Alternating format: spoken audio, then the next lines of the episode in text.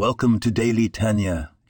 Today, we delve into the profound yet practical wisdom found in the Tanya, exploring a passage that illuminates our everyday experiences.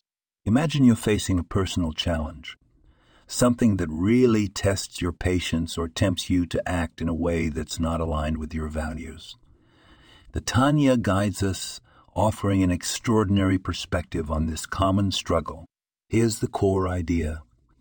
Within each of us, there are two souls vying for control the divine soul and the animal soul.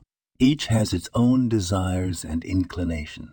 The divine soul yearns for spirituality and closeness to the Creator, while the animal soul seeks physical gratification and self centered satisfaction.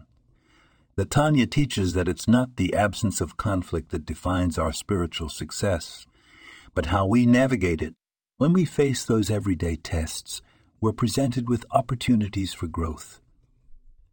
Do we give in to the animal soul's immediate desires, or do we harness its energy to serve the divine soul's quest for meaning and connection? Here's the takeaway.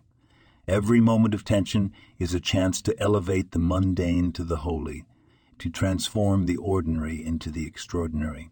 It's not about crushing the animal soul, but refining and directing it towards a higher purpose. So, the next time you're in the throes of a challenge, remember this teaching from the Tanya.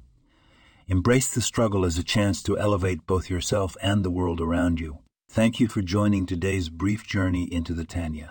May the wisdom we've uncovered serve as a beacon in your daily life guiding your choices and actions towards the light of the divine.